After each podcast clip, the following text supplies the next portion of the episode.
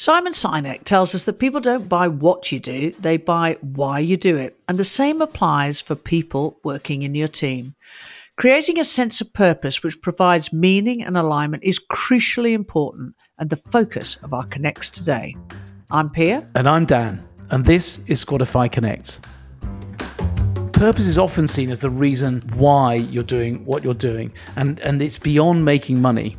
It has an emotional connection and it's powerfully motivated for teams who believe that what they do can actually impact a higher order goal. So here's a couple examples to ponder on. Walmart's purpose is to save people money so that they can live better. Coca Cola's is to refresh the world and make a difference.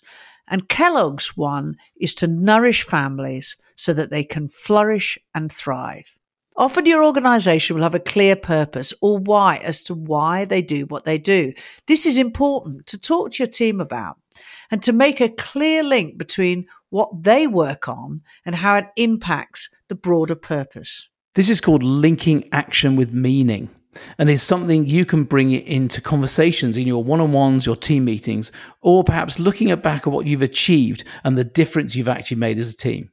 Getting the team to see the value they deliver helps connection, team spirit, builds a sense of achievement and pride. If your organization doesn't have a stated purpose, you can get the team together to discuss these questions.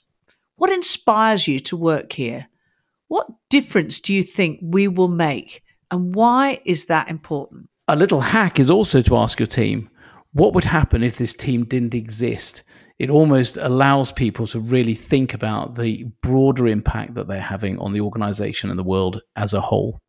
So get your team to put their ideas on post its and decide which are similar and most important. Remember to think outside in, ask them how it makes them feel.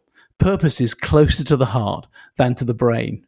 Purpose can be a really uniting force as it taps into our motivations and values Knowing what drives your team and making a shared, collective, and powerful purpose is a key step in building a unified direction.